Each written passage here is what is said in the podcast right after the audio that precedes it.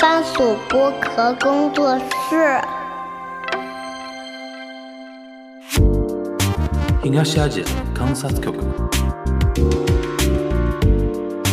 동아시아 관찰국 东亚观察局。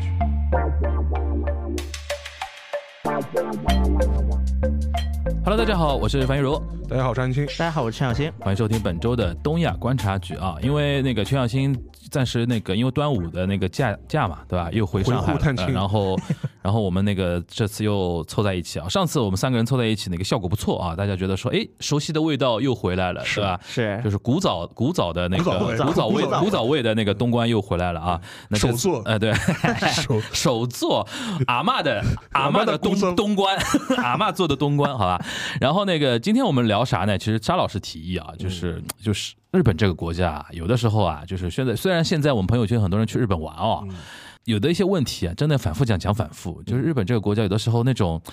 这种效率啊，和那种做事情的那种模式、啊，身为我们中国听众，有的时候真的会眉头一皱啊，就发生那种特别奇奇怪怪的那种事情。是今天我们又要要观赏一个案例啊，或者或者观观赏几个吧，对吧？然后从那个我们中国的角度或韩国的角度也来一起来看一看，横向比较一下啊。沙老师，你说说你你那个今天那个这个案例啊，是最近发生的一个什么事情？呃，因为最近呢，因为我们之前在讨论那个岸田内阁的时候，其实也提到过一点，就是说他有一段时间似乎支持率反弹的很高嘛，然后就是可能都把超过了百分之四十，回到了百分之五十这样一个状态，以至于都觉得是不是可以提前解散。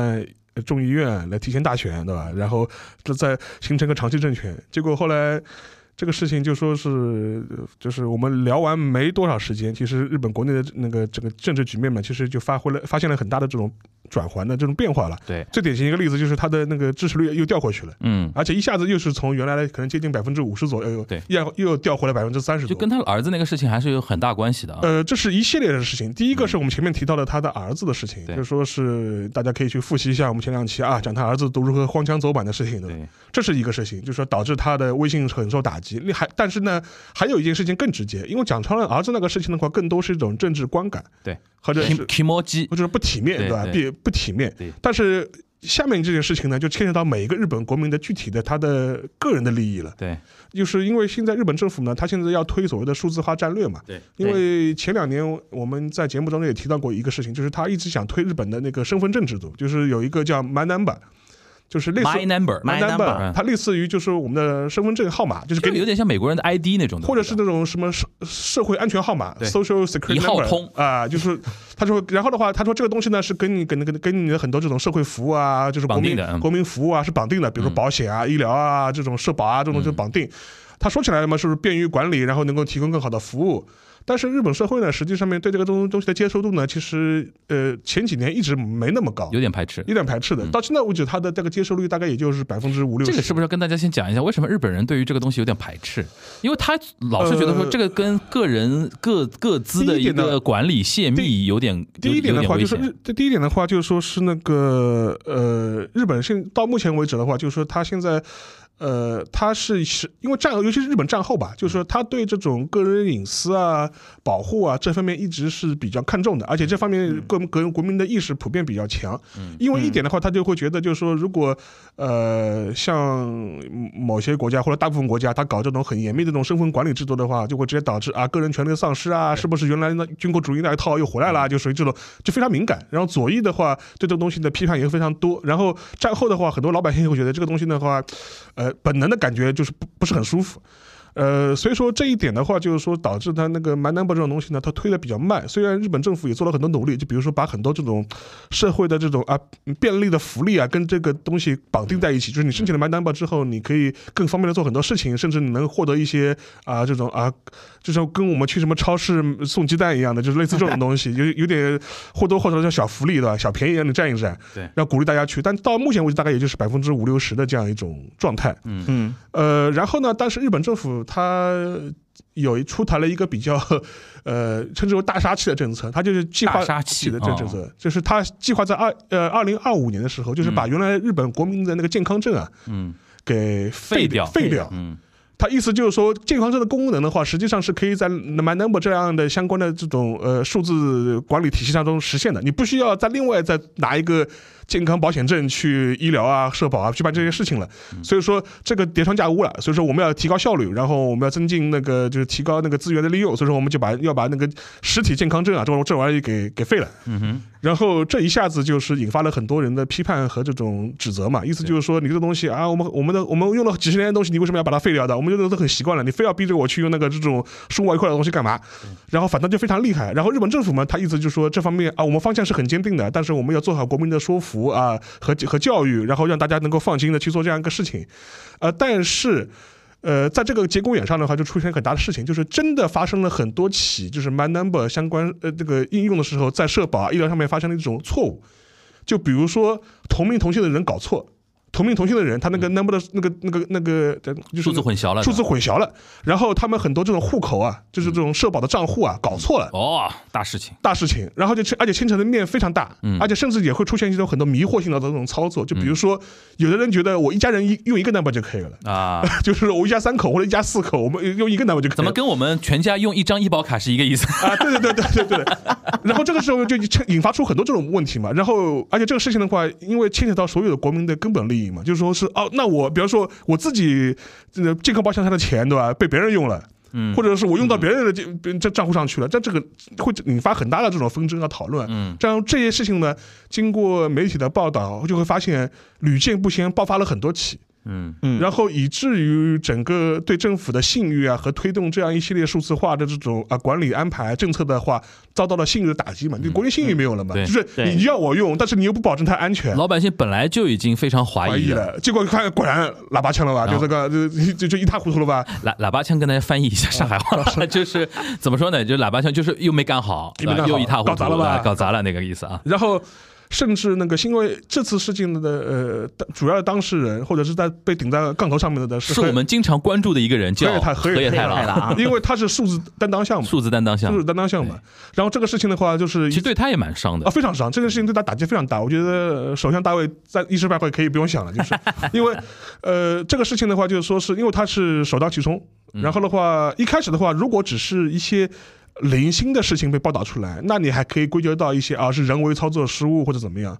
但是最近的话，这些新闻就就是一就一件接一件，嗯，这那就你这那就不由得让人怀疑，那说明你可能这个体制设置有问题咯，你或者你这个要么流程设计有问题，要么你这个系统设计有问题。为什么这种错误这么多，以至于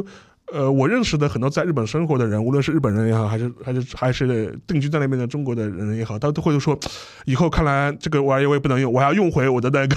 嗯 健康保险证了。就是说这，所以说这个事情其实影响非常非常大，然后导直接导致了就是反映在呃民意的下跌。对，这个事情的话，就说是这关乎所有人的利益因，为跟每个人都息息相关嗯息嘛。息相关，对吧？所以说，那你觉得你这个那个政府做的一塌糊涂，而且这，而且还牵扯到一些日本官僚机构内部他一些部际之间就互相甩锅的问题，那后老什么甩给那个数字嗯数字嗯厅数字厅啊，这是你们拿你们没搞好。这数字厅怎么说？这个事情是要跨部会协商的，那嗯不是我只是提供一个系统平台，我来大家嫁接这个事情。对，然后到底谁来牵头这个事情，谁来总负责，也是锅，也是甩来甩去，甩来甩去。邵老师，你自己觉得这个事情应该去怎么分析它？为什么会发生这样的一个事情呢？这个我觉得一方面嘛，是可能日本传统上它的一个数字那个呃方面的这种建设，啊本来就相对来说就是比较滞后的。嗯，这个滞后呢，其实有个很重要的原因，是因为它相对来相对而言啊，它以前的一一套传统的官僚体制，就说是做建立的非常的完备，完备晚。辈，嗯，这个这这种其实也反映在日本的很多经济下面，像比如他就说为什么啊以以前啊为什么数字支付很少啊，嗯呃相关的这种网上网网银啊网银服务很少啊，那是因为他原来的银行网点非常银好行。原来银行原来一套银行网点的事情做的太完善了呀，对哎你在 ATM 上什么都能做，你在便利店里什么都能做，那你干嘛还要做网银呢？大家没有对动力做这做做这个事情，对，直到超过了某一个节点，大家发现这不这就不做不行了，才才能才才能会想起来补课。其嗯实。在呃，比方说呃，数字化政策管理上面，其实也是同样的。嗯，这是一个，就是本来就是建设不足。建设不足，然后它传统意义上的重视也不够，直到了逼到实在没办法，大家开始来做这样一个事情。另外一点的话，就是说，相对来说的话，呃，你是还是用一套很传统的这种官僚的这种体系啊，去管理这个东西的话，确实可能会出现很多问题。嗯，当然，河野太郎本人在这个事情的应应对方面，确实是出现了很多的。呃不妥或者是问题的地方。第一个嘛，就是说你可能也是甩责任嘛，这个是推锅嘛，这个是可以想象的。另外一点的话，就是说，呃，跟他的很多形象上面也会有很大的落差，大家会觉得，哎，你不是很喜欢玩推特吗？你玩推特社交媒体不是玩的很赚吗？那你管数字厅应该手到擒来啊，得心应手啊。结果发现就是说是完全就是陷入一种。呃，疲于应对和指挥不动的这种状态，嗯，当然，何以他呢？他也可以说是那是因为啊、呃这个数字厅只是背锅的嘛，就是这个事情就是说很复杂，不光是数字厅，也牵到其他部会，其他部会可能相关的一些数据啊，跟我之间也有这种隔离啊，他不肯对轻易的对交对出来啊，这个就我说我就觉得说是的嗯就说让我去看后老手的数据，他怎么可能去通通的老老实实交出来呢？就是就说这是一方面，嗯，还有一点，另外一方面的话，就说是日本国内的就民间的企业力，就说是做这种数字产业，你说我不可能完全政府哦，能接下这个单的人，对，就我嗯就是我，那肯定是交给民间企业去做的嘛，我不可能政府来说我来包打包打。人家没有鹅厂，人家没有阿里巴 巴系，而且待会儿可以讲嗯，日本那个社会就可能不太像我们这样，对就是说，比如说我们是，比如说我印象比较深刻的啊，就是比如说我们的支付宝跟那个微信支付连接到很多那种我们的生生活中的一些付费的那些呃一些措呃对体系。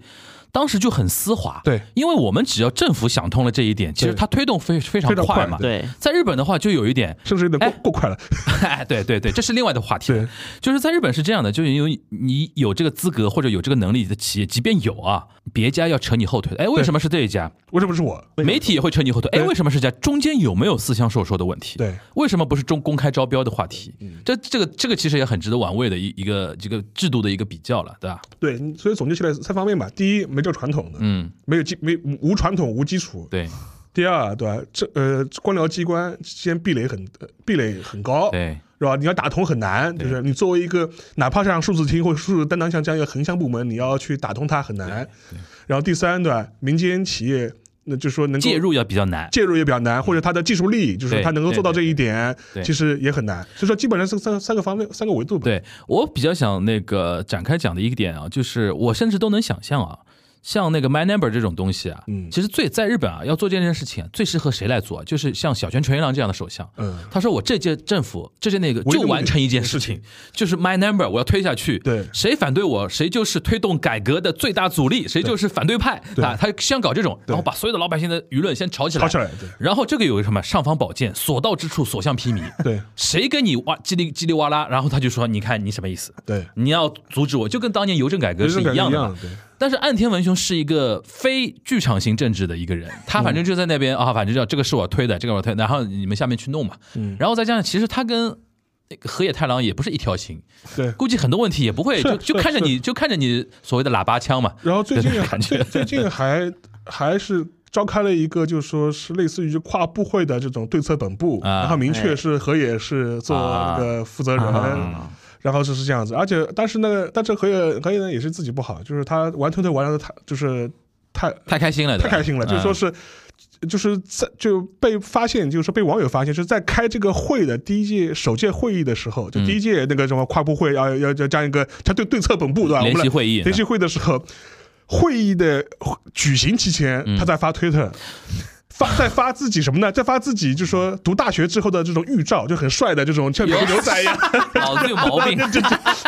太自恋了。有可能是他的运营团队就说是他啊的助手时间到了啊这知道条你要要发发出来了，发发出来了啊。然后就说，就说，哎，你你你就什么你很情况空，你很空嘛？就是说，就是你很空嘛？就是你不是在忙着开会吗？怎么还有空？就是发推特，就是是。部长本人也没把这个事情放在心上那种感觉。呃，就就对吧就就观感很不好嘛，嗯观感或者很不好或者不好。然后他最近的话，他还是去那个新加坡访问，嗯，然后当时去去新加坡访问，意思就是说，呃，新加坡在数字呃数字政务这方面做得非常好，我们是来考察取经的，嗯然后还去见那个新加坡方面的数字什么担当担当的这种官员，嗯然后要取经，说新加坡，他他他说你看，新加坡的人口才这么点，嗯，五六百万，五六百万人、四五百万人，对嗯吧？但是他那个数字政务这个部门的人数是数字是我们日本的三倍。哎，哎、对啊，你看，就说你看，就我们怎么可能怎么可能搞得好？就是就是、啊，有道理。 就是类似这种事情，他就是新闻很多嘛。反正对他的伤害是蛮明显的。然后我还想到一个什么点啊，就有的时候就是我在日本待这几年啊，有一个很痛心疾首的一个观察，在日本为什么推改革非常难哦？就是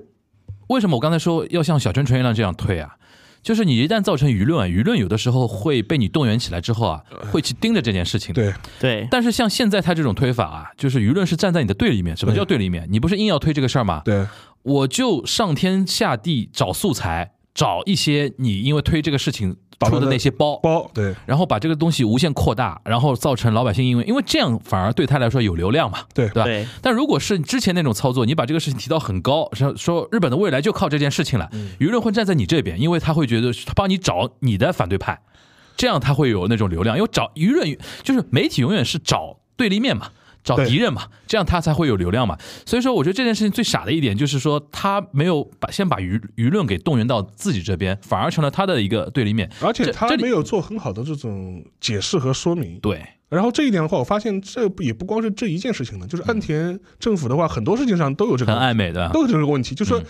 你要推荐个什么政策，但是你讲不清楚，你就国防预算呃上升这个这个就不讲，这个然后不什么小孩的那种啊就预是算对就吧？比如说那个他所谓的异次元的这个是这个就是就那个经济改革、这这不异次元的那个财政支出对吧？不异次元的，就是这是等于是那个少儿这个就是啊对那个对对那个政策嘛少。儿补贴，少儿补贴政策，异次元的少儿补贴政策，要要要防止那个老龄化，就是少子化，就异次元的少少子化对策。嗯结果他前两天也做了那个发布嘛，说我们要花多少钱，嗯，但是至于这个财源是从哪里来，还是语言不详，讲不清楚，就是讲不清楚嗯这个、这个财源是从哪里什么地方来的。然后包括我们前面也聊到过的那个国防预算也是这个问题。对，就是说，我们要增加国防预算。现在非常好玩，自己把自己话咽下去了。现在的说法是说，在二零二五年之前，我们不考虑考虑这个增税，啊，就国防国防预算增税。那等于是，换句话说，二零二五年嘛，是你本届那个众议院的是这个就是就是法定的那个任期嘛。换句嗯话说，你本届本届法定的你就不考虑这个增税事情了。对，把这个锅反正就往后推了，就是属于这种，就是这种这种这种状态，就是说你给人给人的感觉，好像安田的很多事情，他实在是他没有很好的这种解释的，就是解释说明的这种办法，而且很多事情的话，你给我感觉就是就是说政策推出来之前，自己心里也不是很有底。然后另外一点的话，更更更糟糕的，就跟前面樊玉茹说的，就是说是他很不善于跟媒体对话，或者讲好自己的故事的。他儿子那件事包装情包，包他装儿子那件事情对其实太明显了，包装自己的叙事嘛，像小泉就非常喜欢，非常会包装。对，嗯，这政策对不对，好不好，有没有问题再说。反正我我能，但是我能把它吹得很好，对包装的很好，对，而且对于老百姓的这种年金这个问题啊，或者很敏感 my number 问题啊，我就想起来那个第一次的那个安倍晋三政权啊，嗯他什么时候开始往下掉啊？嗯，就是在零七年的时候啊，它发生过一次国民年金那个记录那对个对对对，丢失事件，丢失事件，对当时是上亿条的那个对对对对那个记录丢失啊，那个成为打击他的第一块那个砖。然后直接把他打残了，后面就再加上什么农林水产大臣当那个自杀啊，记得吧？一大一堆事情啊什么的。当时还是他那个是说那个很多数据都是外包给中国的公司对对对去做对的对对，当时推锅嘛，对其他推锅嘛。刚才就是沙老师说的，就是日本老百姓首先对于国家对于个人的那种情个资啊、个人情资的这个介入，首或先者他是很敏感或的。者是对他个人权利的一些染啊指的染指，或者是这种呃，就是我对的私领域，你要国家来来又来对，碰我，就是他本身就很敏感的。然后国民年金，这是日本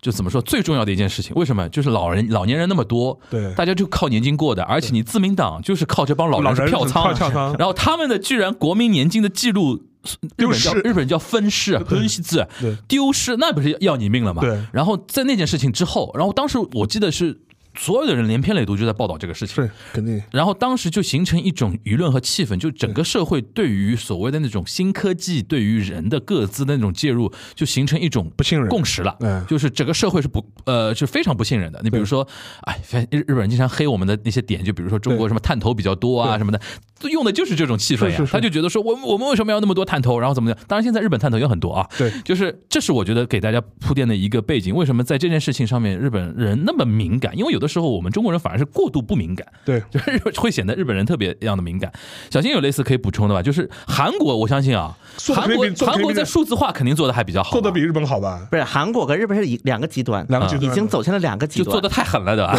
就是韩国这个地方很有意思啊。按理来讲，韩国叫居民住民登录证，嗯韩国叫做就是韩国有身份证几种嘛 system 嘛？就是说，一个韩国人在韩国生活，首先他有身份证号吧，他有身份证 ID 吧，是这样，我整理成一句话，很简单，嗯就是无论是韩国人还是在韩国居住九十天以上的外国人，都有一套号码。啊，那这个号码前六位是生日，然后就是几几年几月几号，对然后后七位，后七位的第一位是性别， OK 表示是男是女哎 OK 然后二三四三位是表示你出生在哪个地区，你的地区，然后那外国人怎么办？就外国住人在哪里，不是外国人是另一套系统，但是它 OK，OK 格式是一样的。就是说数字的长度是一样的，对吧？对，嗯，只是比如说在九九九一九零零年到一九九九年出生嗯的，那么男性是一，女性是二、外国公民男性是五，女性是六，嗯，就是这个体系是一个体系 OK 都是前六位后七那位它。这个数字是能解决所有问题的，对，这就是韩国的一个 bug 所在了。嗯其实韩国的这一套就是这个居民的注册制度，嗯如果不是在三八线以北那个存在，如果没有它，其实是。在我相信，在正常的资本主义国家是不会出现的。为什么这么说？韩国是全球几乎唯一一个留食指指纹的国家。啊十指指纹，对我的妈呀， 我们入境日本只要录两个，录两个，对对左右手的食指嘛，食对指吧哎，韩国要留食指指纹，就十个指头都要撸啊，，对。然后呢，你的身份证上会有你的其中一个指纹，你哪发哪韩一国个人呢？身份证我的们哪后尾，我们哪一个呢？也没说法，随机不是大拇指。啊，拇指啊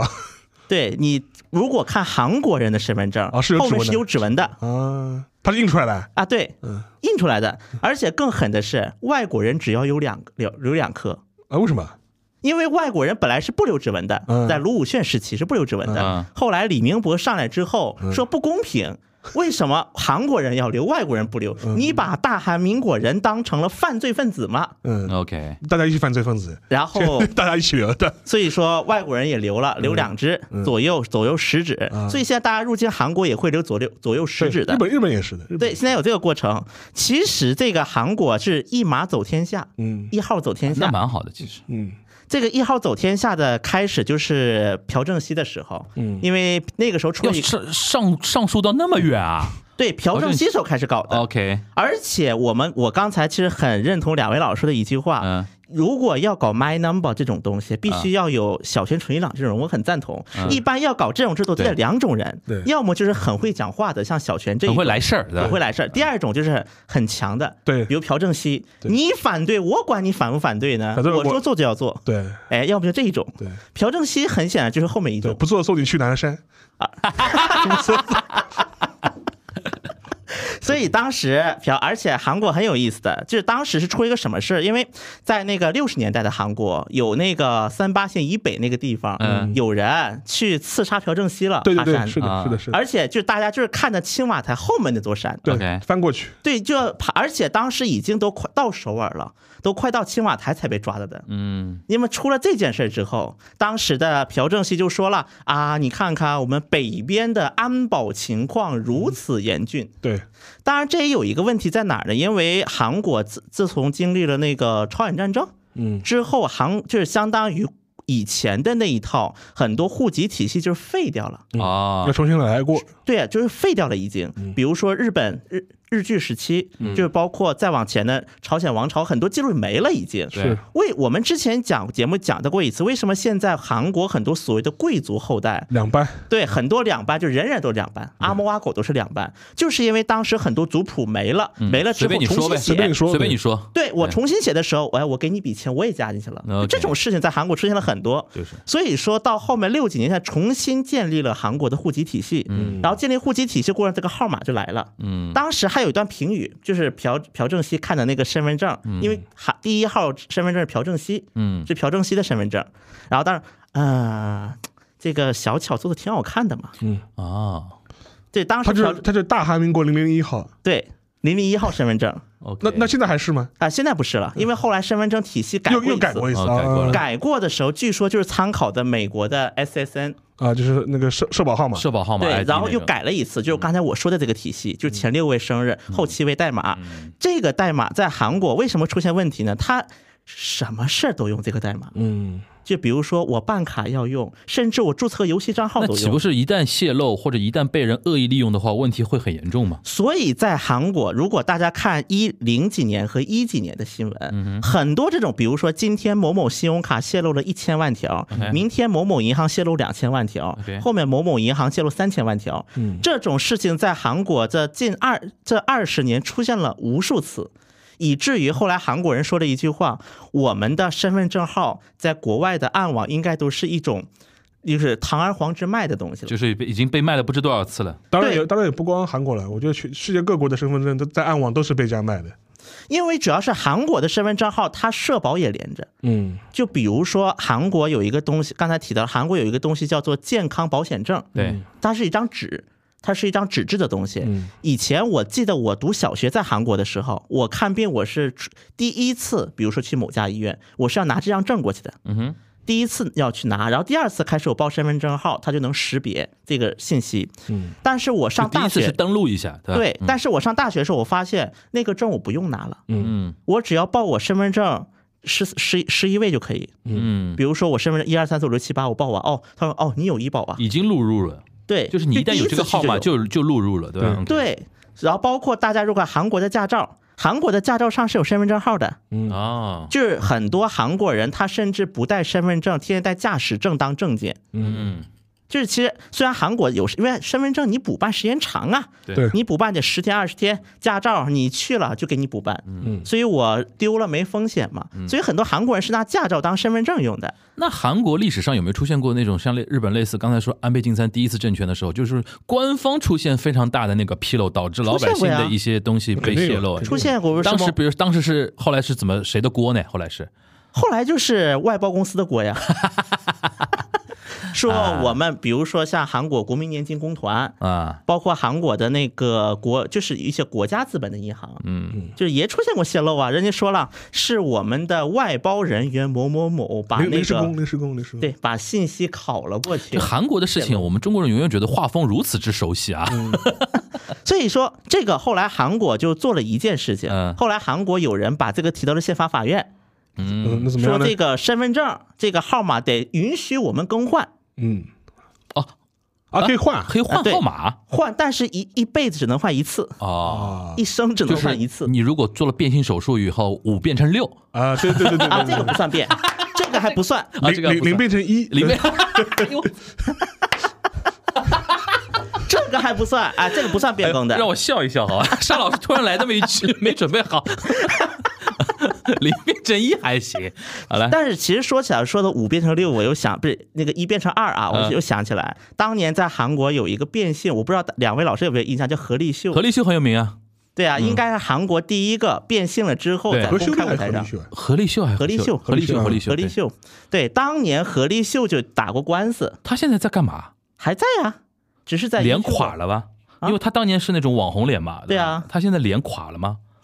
我好还出我也来好吗？久没看到照他还片会，出来吗？现在在 YouTube 哦，他在做 YouTube 啊啊，YouTube 也有。 OK 而且当时就是何立秀向韩国宪法法院打过官司，啊，就说我要改成六哎，不是二二二，韩国人嘛一变成二，对啊哎吧？，后来法院批了，嗯然后从此开始，嗯嗯，因为宪法法院它是一个判例嘛，它嗯相当于留了一个对判例，对，后面你再去改就变得很容易了。嗯我只要能证明我变了，我只要参考何立秀案，对吧？对，就就哦可以合力秀法。对对有对这个说法叫合力秀法 OK 然后把话说回来，所以韩国允许改一次，但问题在于，那你改了一次再泄露了怎么办？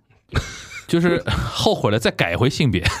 再改回来，然后呢，一呃最一不舒服还是做零比较好的。哎这种泄露就我们导现在这致个画风越来越不好了啊！我们纠正一下，来来，你继续。对，然后这个泄露呢，就导致一个什么问题呢？所以说韩国后来觉得这个身份证号太好用了，我只要用你身份证号，我就贷款，我可以拿你名贷款让你还去，就这种事情出现太多了。嗯，最后呢，韩国就搞了一招什么呢？叫做现在如果上韩国网站就发现要用手机实名认证，啊，就是发但这个发手验证码，对，但是这个手机号呢，又跟那个有就是一些所谓的民营的还是啊，对民营的什么其什么信用情报机构，就征信机构，征信机构联网的。所以说我用这个征信机构里的这个手机和身份证号数据来实名认证，但是这个征信机构又泄露信息了。哇，哎呦，我天哪！所以说在韩国这就是另一个极端了，嗯，这个 digital 过头了。哎，那韩国有没有就是类似于像，因为这些年那种，嗯比如说移动互联网的发达什么的。不是，它也有类似于像我们支付宝啊或者说那个微信支付的这种平台的嘛，就有是卡 Kakao 卡靠 Pay 自己的 Kakao Pay Kakao Neighbor 会 Pay 介入到那个比如说政务上网这这种工程里边去吗？就这几年呢，这几年哦有什么也在文在弄寅政府时期，哦，文在寅啊嗯啊，文在寅政，因为文在寅他的一个主张就是信息的一个分散化，对，什么叫信息分散化？就是分散保存，就是不垄断，不垄断就。是政府不垄断一些政务的信息。哦，就比如说，我可以用 Kakao 办一个，比如说就是认证书叫所谓的，哦 OK，然后就类似于我们银行的 U 盾，嗯它就是它靠分可以搞 U 盾，它的分散化，它的一个背后的一个逻辑逻辑是什么大呢？概是这样子，就是说，呃就是有两种看法嘛，或者两两种主张嘛。一种主张就觉得，因为个人隐私这个东西非常极端重要，所以说呢，不能留给就是社会或者企业或者来来管理，因为现因为对这个个人的那个权利侵害会很大嘛，所以说你应该由国家强制力来保管，统嗯统一保管，统一保存。对，而且一般来说，普通人民众嘛，他会容易对国家的这种机构产生一更种信任一点。产生一种信任感对，至少你不会拿我的钱去什么发我推推销信息给我吧，对对这诈骗信息给我吧就。不是不是说我在你这边留一个电话号码，你就把然后它他卖就担掉的。他会担心我，如果我我交给商业机构、交给企业的话，那有可能会被卖、会转卖啊，会被会被卖给广告商啊，嗯或者要推我就各各种各样推销啊，就塞就塞过来了。对会有这种想象在。对，呃，然后另外一点嘛，他会觉得，哎，国家体制嘛，相对来说会做的比较稳固啊，会比较安全的。就但太是太天真， 嗯，但实际上面，我们现在来看这个事情的话，其实就世界各地各个国家都是这样子，嗯就是都都说出出现个什么情况呢？统一保管，统一泄露。对，就是就是就对就统一保管，你统一管的泄越露，多，漏的越多，就是你你的你的后台的网络，就是就是触及的东西越多，嗯管理的东西越多，你把所有东西都希望像一个怎么说呢，像个守财奴一样，全部锁在你自己的仓库里面。嗯，一旦出问题一的话旦出问题的话，那那损失才是不可挽回的。啊，所以对说在基于这个情况理之论下然情后况之下就有分散的这就个有说法，分散理论。他意思就是说啊，相关这种信息，其实你不应该是还是用一种呃仓库保管员的这种考虑来这个问题，还是应该分散保管。嗯而且一分散保管的好处是什么？就是说一处，比如说出现泄露了，或者是被黑客你了可，以防防火墙，但是但是损失是有限的呀，对啊对损失对是有限的呀。然后的话，另外一点的话，就说是另还有一个好处，就是说可能不同的这种机构、征信机构之间，或者是比如说前面提到小新举例子，像 Kakao 也是啊，Kakao 嗯可以，比如说他可能扮演一个征信的角征信的角色，那我可以其他的其他机构，他也可以同样扮演同样角色嘛，他们之嗯间会比较我我我谁谁做的更好，就客户市场会提高做服务的品质九。高 f e 的是客户会做选择嘛，就是说你哎，你这 Kakao 泄露我的数据，我认为你泄露我的数据了，那我以后不选择你了，就是或或者我去另外一个他的你的对应的友商去了嗯。其实也是基于这个考虑，所以说从这个角度的角度来说呢，就是文在寅讲的时候分散管理的这种信信奉者，其实我觉得更多是这个哲学，他就是说这种数据啊，尤其涉及到个人数据、大数据啊，反而是分散分散开来、分散保管，反而是最安全的方式。但韩国人骂，嗯韩国人骂人骂文在寅，嗯说你是不是吃了 Kakao 的钱？啊，对，是不是是的就是哎这结合哎个问题嘛就这个问题嘛，就 这个问会题不会？而且在是不是韩国思想的受受那数种字化还有另一个极嗯端是什么呢？就比如说，如果大家去打开过韩国的什么购物网站，嗯一堆插件，就是只要上韩国的啊弹弹弹窗的嗯广告啊，弹不窗是广告不是弹窗广告，是各种所谓的安保软件、安保人。啊安保插件。 OK，就我记得自我带的在那韩国种最东西夸张的时候，一个一个你上一个银行的官网，十个插件，你的电脑上多了十哇个插件，哇，以至于这有一个很出名的梗就来了，当年朴槿惠，当年朴槿惠想把这个给废掉，当然朴槿惠她这个人呢，因为。她还不如那个什么呢？河野太郎呢？她比河野太郎还差点儿。当年朴槿惠在开会说了一句话：“中国人想买我们千颂伊的同款那个衣服，但是因为韩国购物网站的插件太多，买不了。” 后来反正朴朴槿惠时期啥都没改成，啊，几乎啥都没改，因为朴槿惠有个很致命的 bug，大家刚刚才两位老师说到那个日本的那个数码厅，嗯，数码厅这个过程嘛，嗯，这么数码厅不也遇到那个问题吗？那到底谁管事儿？比如说几个部门冲突了，对，到底谁谁说谁能说服谁？就因为你嗯你有的数字是比如说厚生劳动省的，就是日本啊，嗯就厚生劳动省，韩国应该叫啥？叫保健福祉哎部，，对，那你同样有些嘛，可能是财务的省的，对吧？嗯对有有的是金融方面的一些数字啊，对什么，你怎你怎么跨部会来对做工作，对吧？嗯对，朴槿惠呢，在 MERS 的时候就是不知道到底谁指挥谁， ，MERS 是指那个中东那个嗯中东呼呼吸道综合综合症征，因为那是朴槿惠时期嘛，对，朴槿惠的，包括后来为什么说世越号出那么大意外，嗯，有也有个原因说不知道到底谁控制谁，谁管谁。嗯，朴槿惠的这四年多一直就是这种状态，嗯，各种各样的政策都不知道谁管谁到底，嗯，就不明确逻辑理的不顺，对吧？对逻辑里非常不顺。嗯，所以说这样的一个情况就导致韩国的各种购物网一打开一堆插件。其实这个插件为什么它不是一个好事？从一个安保学的角度来讲，相当于我把这个密码。比如说我们，比如说输入了密码，那得跟这个密码解锁就有个对照的过程嘛。正常这个密码的应该是在银行的服务器，对不对？对，嗯安了啊插件插在什么电放在你电脑里了。我把我插件的密钥，这个密码的密钥放在我的电脑里了 OK，我的电脑出了问题，完了。你自己负责。哎，对，就相当于你的安保是自己负责。对所以说韩国的插件越来越多，但是韩国的信息泄露也越来越多，就这种玩，它这个逻辑变成了。 OK，这个一直包括后来，当时安哲秀这个名字应该很熟悉。对嗯当年安哲秀之所以能够脱颖而出啊，最早的时候，他其实还有一个原因，因为韩国人已经恨透了这种所谓的数码化，嗯，这种嘴上的数码化，就是政府方便。企业方便，老百姓遭殃的数码化。而当时安哲秀无论的口号也好，包括韩国老百姓觉得说，哦，安哲秀是业界从业人员，应该不会搞这种很扯淡的数码化了。是有这样的一个信任在里面的，所以才导致说很多人当时说安哲秀才是第什么第四次产业革命的先驱者啊，有过这种口号的。 OK，而且啊，我可以再讲一个韩国人对于这个韩国人生活的这个身份证号有多重要啊。对韩国有一个非常知名的一个官司，是什么事儿呢？就是韩国有一个城市叫世宗市，嗯，就类似于一个行政的一个新城，就是把韩国中央政府机构的搬到中兴道那边一个城市叫世宗市。是，对啊，我刚才提到了韩国身份证后七位的第二位和第三位是地区号，嗯，那么根据它的轮法，世宗市是四四嗯，啊，这么不吉利，四四，然后韩国人打官司去了，嗯，世宗市长带着三百名世宗市民打官司不去，了，韩国语境里面四四也不好的也不对好呀，。死啊，对啊哦，哦一样的也是一样呀。的所以我刚才哦说是的呀这么不吉利，哦我，OK，对呀、然后后来打官之后改成了九六，嗯，九六有什么说法九吗？六这种，妹妹就是改成了九六，就你不用用四四了，跟九六哦好因为了最后一个九五，啊因为最后一位九五就九五之哦后再给你一位四四空着。哦 OK OK， ，OK，所以说，这个可以说明韩国人的生活当中，这个身份证号，嗯，它是有它的一个嘖象征性的，还是是嗯是，还是有象征性号码的。不好跟我一辈子，对对吧对，哎，那听下来其实。文在寅还是靠谱的了，做那个分散化那个事情。但是韩国老百姓就不靠谱但。现在倒过来，人家会反思说，其实还是靠分散化，还是因为因为韩国这个舆论也是因为他这种，就比如说左右对立太强了。对啊，就是你上台推任何事情，你的反对方永远会能找到骂你的角度嘛，对对吧？那你我们客观来说，你说分散这个东西是合理的吧？应该因为当时是这样，确实，因为就是文在寅政府之后，他靠应该来讲这五年不受任何牵制的成长，对不受牵制，而且又上市，对包括什么 Kakao Pay，然后 Kakao Pay 能做什么那个政务，嗯各种政务全上线了之后，因为在有一次 Kakao 那个数据中心嗯着火了，嗯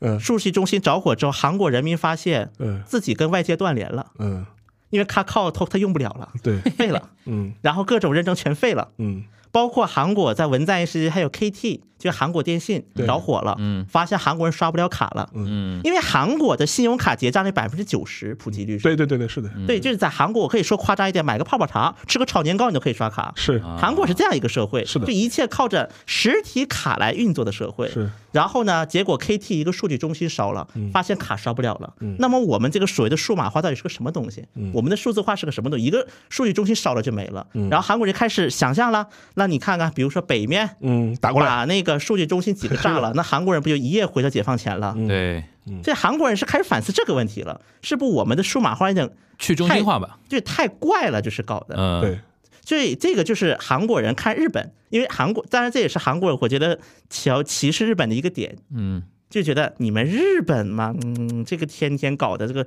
传统的文书，哎呦，就是上次那个吐槽的嘛，就是呃，到现在还在用那个什么传真机对啊啊，对那个扫扫描啊，是然后什么，甚至甚至还在用什么磁盘。上次不是那那某五个寸盘， 哎，五寸盘都三惊寸惊盘，呆了，我这我大概二十多年没看到过这个东西了对。现在真的真的，日日本这这一点，我觉得东亚三国来比的话，真的是非常靠后啊。但是它身为一个前现代化的一个国家，就是就是前个世代的现代化、前数字化前数字化的一个国家。其实它的一个，你真的要在那边生活，没有那么多的不便的那个没有没有嗯感觉，只是说，如果你现在懒到极致了，就上一定要点点个外卖啊什么的，这这种东西啊，或者数字这化不生活这块，的确会相当对落然就后一是点。很多中国人在日本生活，比如说一个吐槽就是说，哎呀，日本各大银行的网银怎么做的这么烂，对吧？嗯对对对就对这这是我一个经常听到的吐槽，对根本也烂尾也确实是烂，是烂的啊，而且你要知道啊，日本的网银是有上下班 时间的，对，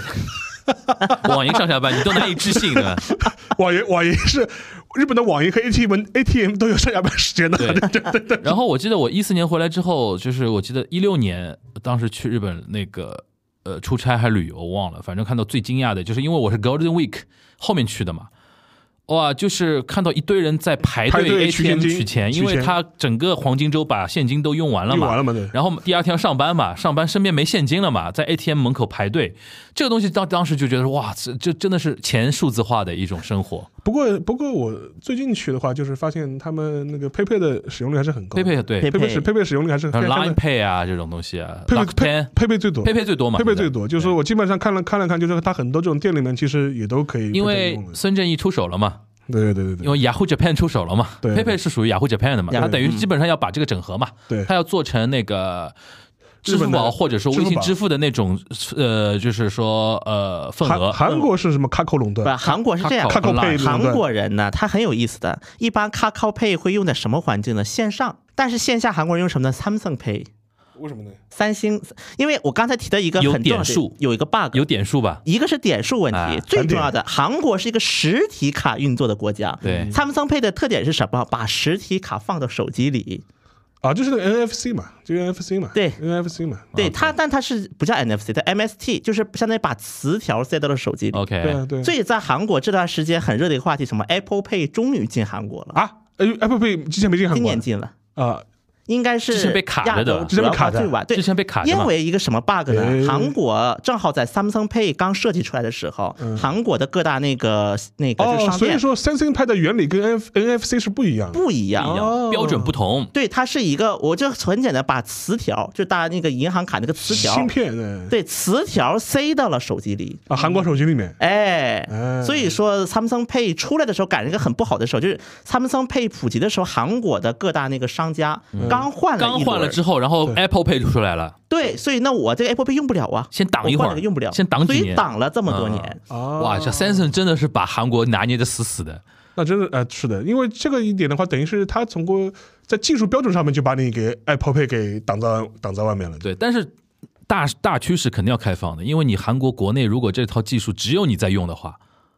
对 吧？那韩国手机可以用那个虚拟 SIM 卡吗？eSIM 卡可以用吗？啊，这个也是韩国很 bug 的一点。嗯就是我觉得这一点日韩真的很像，日韩运营商在这一块都是很死脑筋。嗯我这我包括我上次去日本，我感受很深。日本的手机运营商竟然开不了预付 SIM 卡，竟然不开放预付 SIM 卡，啊就是比如说预预付我卡拿不了号码，对对我办不了号码你，是办不了号码的，对对啊，只能而你必他因为他是那个身跟身份认证是绑定的呀，就是你必须要有在留资格，他才会给你开新号码对呀。对就是对，包括我预付卡，就很多买的都是境外的运营商在日本漫游的，对它不是日本运营商，是是这样就。日本运营商不会做这个产品。我一般去，我不知道现在怎么样，很多年没去了嗯啊。就是沙老师可以跟我普及一下，我之前去日本的时候，我会在机场直接买当地的那个临时的那个 SIM 卡，嗯因为网会比较快一点，嗯然后会有一个，它 SIM 卡不是绑定一个号码嘛对？这个号码就等于我临时在日本如果用的话，就用这个号码，嗯然后还可以那个五 G 啊，呃那个 LTE 那个上网啊什嗯么的。后来不是国内有一些运营商，你比如说阿里，不是有那种就是说买它的一些呃虚呃电子的虚拟的网卡，啊嗯，然后在日本可以那个上上等于等于类似于一种 VPN 嘛，对吧？那种在嗯在日本的一种，不是现在的话就一现在的话，你是你在在国内买可以买那个流量卡，对我买的流啊就是量这个卡买的就买对那就买流量卡对，买流量卡。但流量卡的问题是什么呢？就是说蛮慢，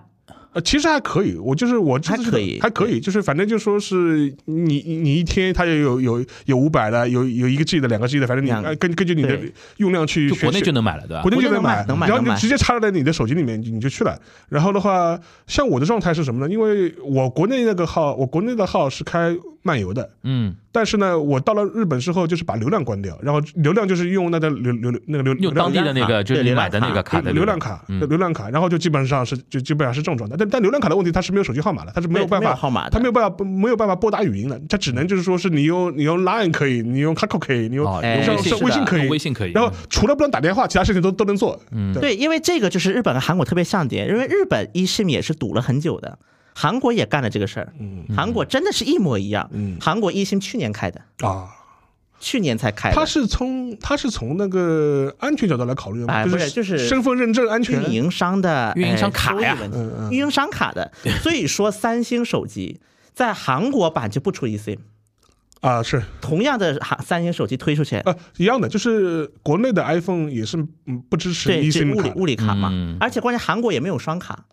啊，没有在韩双卡国卖没有的双双卡卡双待我们不推双卡啊啊哦就只卖单卡的手机，哦就对单卡因无异为因为性。我前面我前面讲那个模式，这样我为什么是这样子？因为那个 iPhone 是那个可以那个双卡的嘛，双卡所以所以对说就你一个是漫游号，还有一个是流流量流流流流量号，就对，但韩国的就是后来有说法，就是说韩国的运营商刻意让手机公司不要做带双卡的手机往韩国卖。卖啊 OK 特供对韩国特供对，其实韩国很多卖的手机是韩国特供的，嗯没有一系，没有双卡，什么都没有，拍照有声音，就一个单卡。哎，拍照有声音，这个跟日本人一样的。对，因为这啊韩韩国国也也是啊，反对强制的，强制的。嗯韩国韩国有这个法种律倒车大国，当然有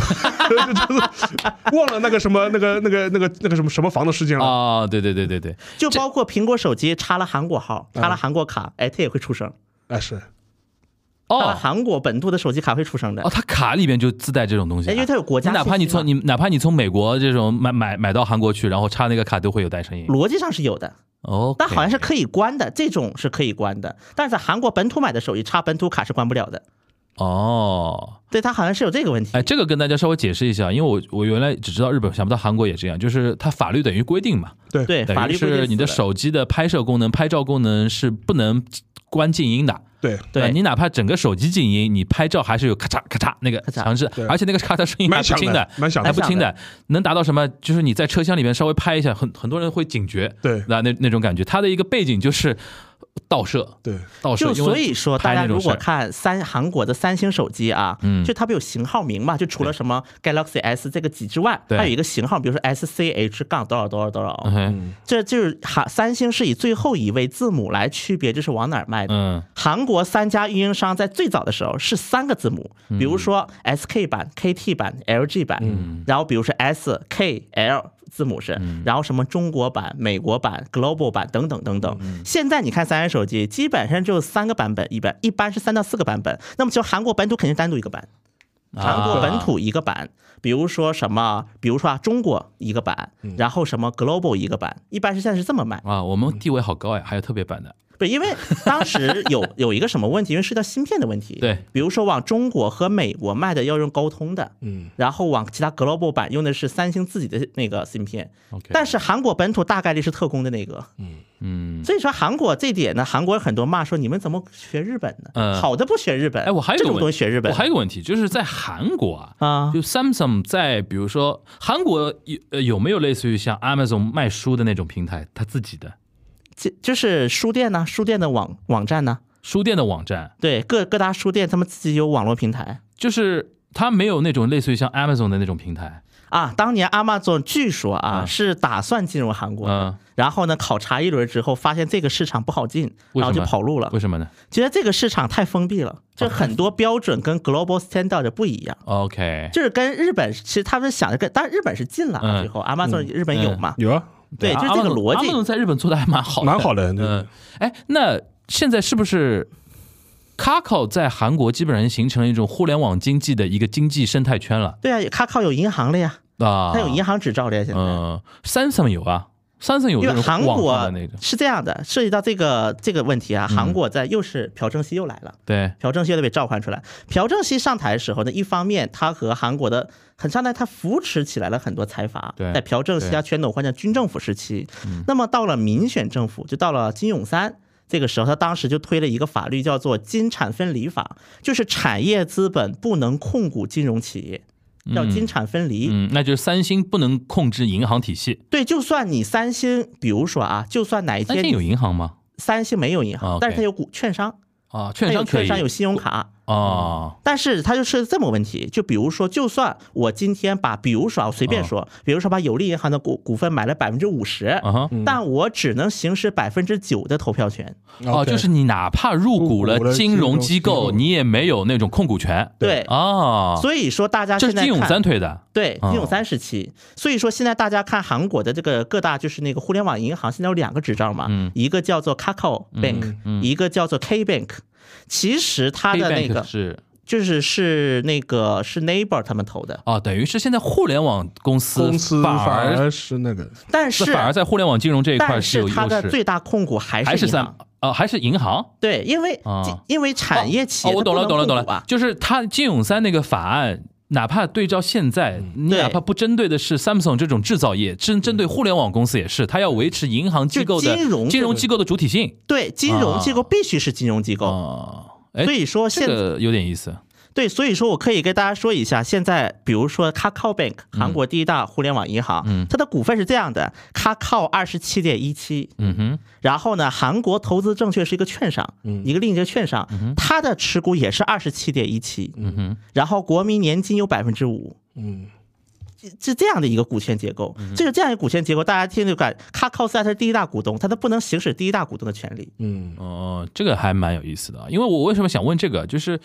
呃，刚才因为提到那个，呃，就 Samsung，我提不出提到一个点数嘛，我第一反应就是什么？就是在日本啊，也一样嗯的，嗯乐天嘛对，返点嘛， ，Rakuten。Rakuten 它又不是 Rakuten 那个现，它现在一个生态也很齐全嘛，对有手机，对对啊吧？然后有那个电商，有银行，，对，有结算，有银行，信用卡，信用卡，它等于形成一个经济圈。然后对你比如说电商里面买东西的话，它是有 Rakuten Point 对，返点嘛，有返点的嘛，就是它就形成一自己的一个经经融经济的一个圈子了嘛。对。然后它为了保证，它有可能这个市场占有率没有那么很高，但是至少保证说它能活得下去闭。环，它是个闭能环够。切到一块。那现在听下来，等于 Kakao 在日本啊，不在韩国，基本在形成这种呃闭环的一个结构生态圈吧。反而反而 Samsung 大概在互联网端比较弱。当然，三星也有一招，嗯，它有 Samsung Pay。韩国百分之六十的手机是三星的，嗯那我有 Samsung Pay，它因为有硬件，对，对，然后绑在一起我有这个软件绑在一嗯起。所以说，Samsung Pay 有一段时间就一直搞互联网支付，嗯，就比如说苹果，你也可以下个 Samsung Pay，嗯，但它不能在线下，只能用在线上，嗯，对，它也是尝试这么搞来的，有段时间，因为像乐乐天这样的嘛，它形成一个体系之后比较方便嘛，就是对于用户来说，比如说。我是乐天的用户，那我更容易去申请乐天的信用卡。我用乐天信用卡，在乐天说乐天网站上买东西还有返对，有有返双点，倍有双倍返点，方对返就双倍返点，对。既有信用卡积分，又有那个它的返点。对对对然后的话，而且另外一点的话，就比如说你可能是原来就是一个乐天的一个用户，那你申请信用卡就比很容易，对吧？对，对，嗯，这样感觉好像，呃，现现在就给我感觉就是，那如果 Samsung 是这样的话，它更像苹果那个路子，对，因为它有硬件，对硬件绑那个硬件绑软软绑件绑软件，然后形成一个自己的 network，对的。当对吧然？现在然后呢， Kakao 更像那个雅虎做的，雅虎 Japan 想做的那个事情，对，对吧？呃反正就是我现在服有务一多个嘛，有一个很有意思的一个趋向啊，嗯这这段时间不是我不是说 Samsung Pay 不是 Apple Pay 嗯不是今年刚进来吗？对，跟是跟谁合冲作击的？大不大？冲击大不跟大？现代合作的，找了一个 地头蛇一起来做。哎就是呀相当于现在韩国的 Apple Apple Pay 只能绑定现代信用卡， ，OK，就 OK 现代汽车集团旗下那家。那那 Samsung 岂不是很有危机感？是，所以三星干了两件事儿。嗯第一件事儿，三星拉卡靠入伙，啊，啊，就就是是等于韩国开始要那个，就是怎么说呢？要开始中原逐鹿了，对开始搞站那队种，了这开始搞那种，就是搞战略整合。呃市场占有率的那个大战要开始了。对，就啊以比如说以后我拿 Samsung Pay，就算这家店不能刷信用卡，啊是卡靠 Pay 的店，对能扫码的店，我用 Samsung 哦 Pay 可以那等于直接是连上。那等于是今年这个战争开开打了，因为在日本基本上打完了，打完了因为 SoftBank 就是手里又有 Yahoo 又有 Japan， Yahoo，有那个 PayPay，对然后同时它又是跟 Apple 是合作伙伴合作伙伴 ，Apple 本来就是现在 Apple 是就苹果手机是在三家运营商都能买到了，对像原来只在 SoftBank 买 SoftBank 是吧？对它基本它基本上就是起到一个那个这个垄断的一个位置是，所以说我是之前我跟那个高磊有一期节目还在聊那个孙正义的时候，我们就说孙正义在 WeWork 上亏掉的所有钱钱对，还好有一个金大给他金鸡母啊，对叫 Yahoo Japan， 对永远能帮他赚很多那个钱，对对的确是这个样子。对那因说为明这个韩战争在韩国刚刚开打，对，而且有一点，Yahoo Japan 在日本已经垄断了，已经啊形成垄断地基位本上了。垄断对在韩国是门户网站是 Neighbor 是垄断地位，啊但是聊天软件又是 Kakao 是垄断地位 Kakao，嗯，他这还两个且打企业的，且出现打了的，嗯两家企业，且且要打的，而且现在两家企业很明显是用什么在支付方面，就你能用的我也得能用。嗯，就比如说你，比如说前段时间那个 Kakao Pay 跟那个阿里厦门那个 AliExpress，嗯速卖通，速卖通，哎哦，对他靠跟那个速卖通有合作，哎，然后 Neighbor Pay 马上也就马跟上来啊现。在基本就是这样，只要有个大的公司，哎哎，卡靠攻下了，过段时间我 Naver 也哎，得这个攻下话题其实蛮有意思，我觉得我们下次可以另起另一起行一聊行一聊聊那聊个日日韩的那些移动互联网大战啊，对其实也蛮有意思的，因为移动移聊移动互联网，大家可以对照中国自己的情况，那应该看那应该一期节目可惜了，做一个系列。收费对吧？ 收费收费，开玩笑，开玩笑。好， 那我们今天这一期啊，其实嗯从那个沙老师提供那个话题啊，就是从那个数字厅的那个日本数字化 My Num- 战略的失败 My Number， My 对吧 Number ？My Number，然后 My Number 的失的失失败啊，大家其实可以有感觉啊，就不过他中失败了吗？好像是普及率七十五了，我刚才不看是新就闻。就是怎么说呢？就是肯定会有这样的问题，就是这还是回到我刚才那个说法，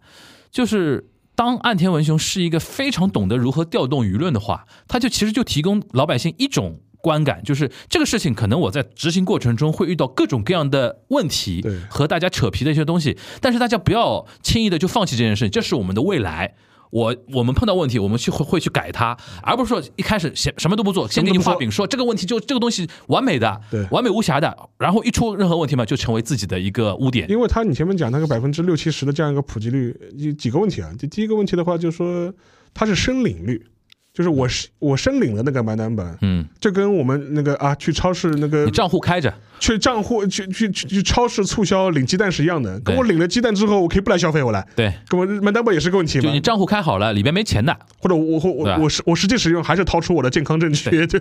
那个那个 card，那对或者或者一个那个本子嘛，对吧对，所以说这这是一个很大的问题，它实际是它实际的那利用率到底有多高？而且现在出这个事情之后，很多人表示啊，那我宁愿用回去老的东西去，我年轻的东西我就不啊放又心。回去了。我不我不放心，对吧？然后就说，那当然现在现在岸田政府还在嘴硬，就是说我们二五啊，我们二五年还这个大大的那个方向还是要坚持，还是要去努努力做下去的，也要做做好国民的呃说明的。嗯，不过说起来啊，我又想起了刚才不是说的就是岸田的这种就观感嘛，就我想起来，因为当年韩国吧，就这个，因为它舆论非常的极端嘛，它很容易引向两种极端化。我记得当年就有一个笑话，就是李明博。他也当首尔市长的时候搞公交改革，嗯，然后就是把那个现在首尔，比如说去首尔旅游，公交车换成是免费的，嗯几乎是可以做到免费这个水平。那个时候呢，我记得当时就是因为在前段就是刚实行那段时间，因为就是出现了很多混乱，比如说卡刷不上来呀，再比如说多扣了钱呐，就各种各样的事故不犯不断，包括公交车很多呢也开不起来。到当时就有一个笑话嘛，韩国人就老说。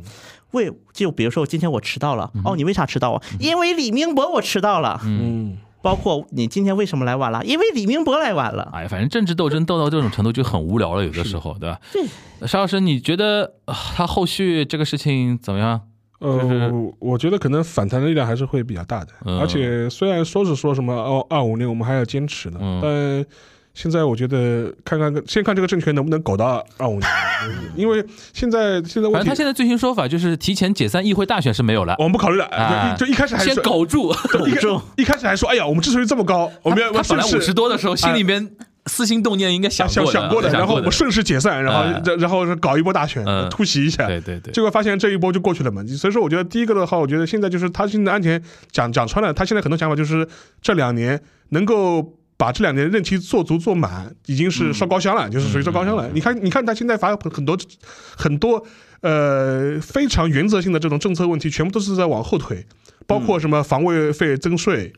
推二五年以后再考虑啊对。我们现在不考虑，我们现在不考虑。然后就说，然后什么买单本啊，二五年再说，二五年再25 说，年交给后来人交给后来人。我嗯发现这现在都是有有有点这种感觉了，就是就是躺平嘛，嗯对吧？有点躺平那个意思啊。对，行，那个反正今年变化蛮有意思，就是年初的时候呢，我们当时考虑过说他是不是那个广岛 G7 之后会怎么怎么样。对后来中间有一波，哎呦，居然他支持度已经到了百分之五十几了。对想不到刚说这个话，然后他儿子那个事情就出来了，然后就现是在加上 My Number My 这个事情， Number 现在回到三十几，好，又开始要搞了。对基本上他如果按照这个方向走的话，基本上就是要做到至少现在这个任期要做满。他就是他那个呃，这本届众议院的任期是到二五年，对，但对问题是就是怎么说呢？就是总裁那个位置呢，呃。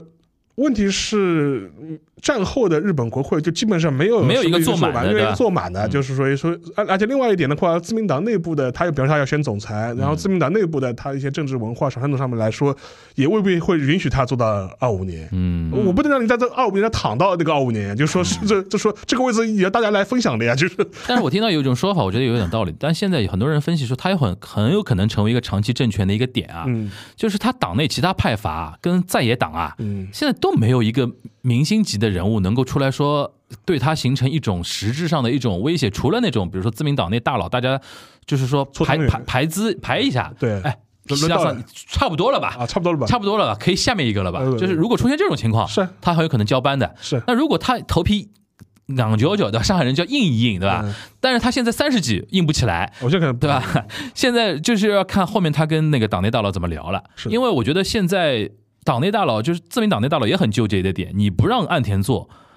谁又能上去说能够稳坐很多年？嗯因为他现在最怕的就是说越选举啊越被维新抢票，对 这是他现在最尴尬的一个点，是对吧？是是所以他们尽量也想说少点动静嘛，是让自己在自民党在那个执政党的位置上多做，能做几年做几年，可能是对这么一个想法嘛，嗯是是对是吧？所以说呃且有的看的，对吧？然后现在是自民党，呃，就是在野党那边也是捧不起来，捧不起来然后反观韩国那边呢，就是我现在看出来呢，就尹锡悦也就这 样了， 不是，但问题尹薛这样了，就也是这个问题。哎嗯，那怎那个在野党李在明也不行啊，啊？不过啊，嗯我那天看到一个新闻，就是嗯那天我发微博了，李洛渊回来了，啊，嗯，那待了李一年李多渊是老人，这个然后他说了一句有用吗话，有用吗我要为大韩民国负责，我要为民主党负责。 啊，哎，这话什么意思？老百姓很明显说了吧，老百姓说谢谢你一家门，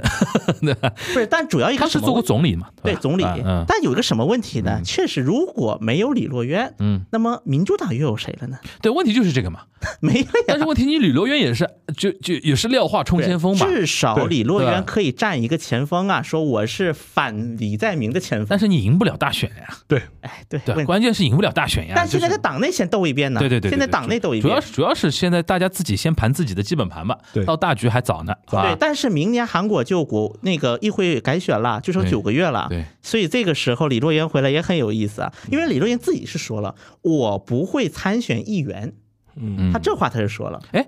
韩国是不允许，比如说总统隔一届再回来选的吧？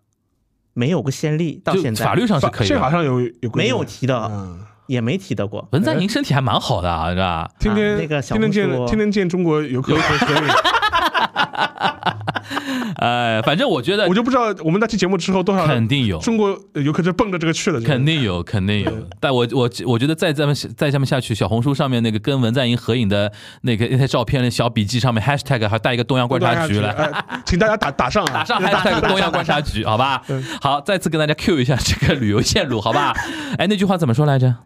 啊啊，저저는중국어팟캐스트동아시아관찰국을듣고놀러왔습니다。啊，嗯可能把我们明白过来，那 sponsor 提高的，我给他 什么？好吧，又来了ありがとうございました，好吧， 好，今天非常感谢大家收听我们的这一周的东阳观察局啊，然后我们下一周再见了，大家拜拜。拜拜拜拜。